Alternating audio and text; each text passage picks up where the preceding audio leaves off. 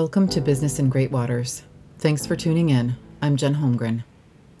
Here on the North Shore, as in other areas of the United States and the world, a severe drought has gripped us for the majority of this summer.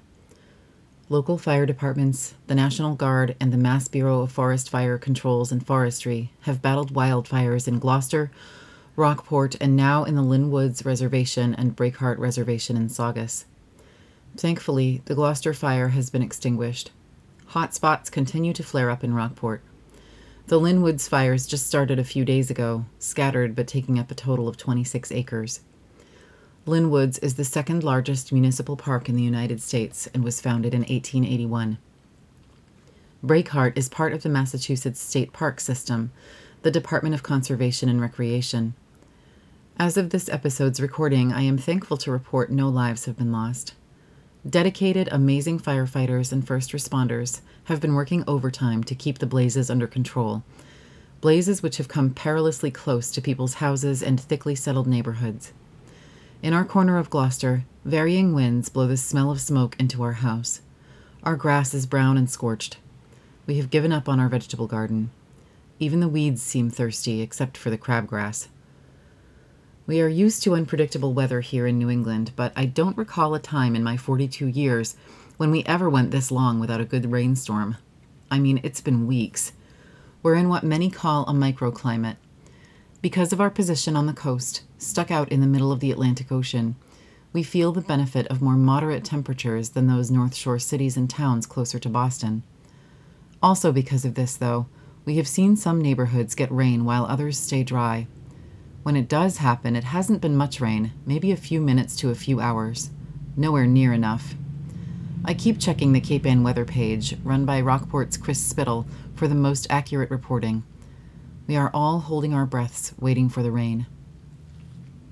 As I've said several times, I have some pretty exciting plans for upcoming episodes. Ideas flow and I begin writing. I double check my sources. I have made amazing connections. You listeners have encouraged and inspired me, and I know I am on the right path. Today, though, I'm feeling a little stuck and a little sad. To help cheer us all up, I'll throw this tidbit out there. The City of Gloucester has worked for years to help mitigate the effects of climate change. We are a Massachusetts designated green community and have been for 12 years and counting. Gloucester is a coastal city, and we have all seen what is happening with the tides, with the weather, with pollution, a lot of work has been and is being done to combat the effects of all these things and to help prevent them from getting worse. In particular, I want to highlight the good work of the city's Municipal Clean Energy Commission.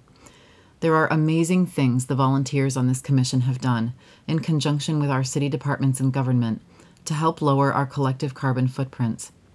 Municipal buildings have had upgrades to boilers and HVAC systems building stretch codes have been adopted from the state building code for new construction projects so that new buildings are more energy efficient. A small point of contention has been the installation of LED streetlights around the city. They are very bright, but they use far less electricity than their traditional counterparts. About nine years ago, the city permitted three large wind turbines to produce energy at Blackburn Industrial Park to help offset energy consumption.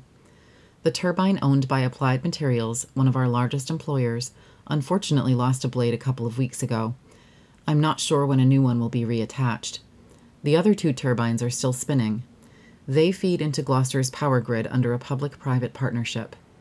The energy they produce generates hundreds of thousands of dollars a year for the city in buybacks from National Grid, our power company. Plans to further resilience against climate change are being discussed and implemented as we speak.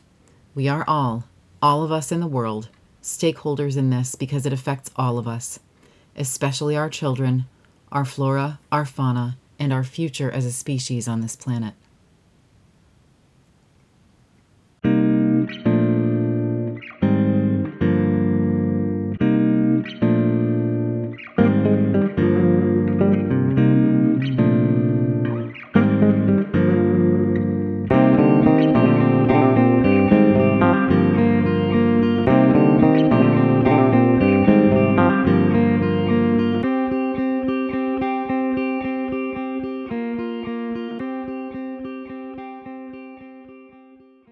The Wreck of the Hesperus.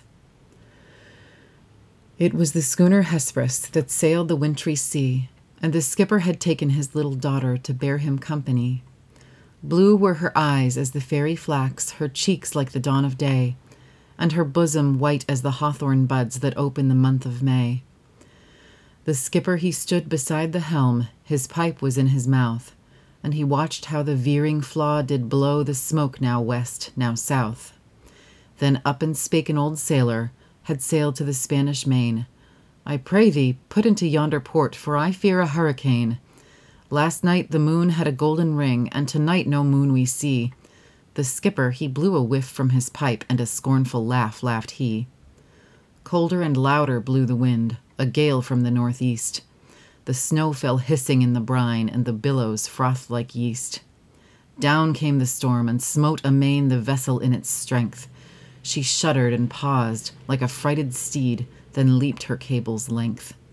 Come hither, come hither, my little daughter, and do not tremble so, for I can weather the roughest gale that ever wind did blow. He wrapped her warm in his seaman's coat against the stinging blast. He cut a rope from a broken spar and bound her to the mast. Oh, father, I hear the church bells ring. Oh, say, what may it be? 'Tis a fog bell on a rock bound coast, and he steered for the open sea. Oh, father, I hear the sound of guns. Oh, say, what may it be? Some ship in distress that cannot live in such an angry sea. Oh, father, I see a gleaming light. Oh, say, what may it be? But the father answered never a word. A frozen corpse was he. Lashed to the helm, all stiff and stark, with his face turned to the skies, the lantern gleamed through the gleaming snow on his fixed and glassy eyes. Then the maiden clasped her hands and prayed that saved she might be, and she thought of Christ who stilled the wave on the lake of Galilee. And fast through the midnight dark and drear, through the whistling sleet and snow, like a sheeted ghost, the vessel swept towards the reef of Norman's woe. And ever the fitful gusts between a sound came from the land it was the sound of the trampling surf on the rocks and the hard sea sand. The breakers were right beneath her bows. She drifted a dreary wreck, and a whooping billow swept the crew like icicles from her deck. She struck where the white and fleecy waves looked soft as carded wool, but the cruel rocks they gored her side like the horns of an angry bull. Her rattling shrouds all sheathed in ice with the masts went by the board, like a vessel of glass, she stove and sank. Ho, ho, the breakers roared. At daybreak on the bleak sea beach, a fisherman stood aghast to see the form of a maiden fair lashed close to a drifting mast. The salt sea was frozen on her breast, the salt tears in her eyes, and he saw her hair like the brown seaweed on the billows fall and rise. Such was the wreck of the Hesperus in the midnight and the snow. Christ save us all from a death like this on the reef of Norman's woe. Henry Wadsworth Longfellow.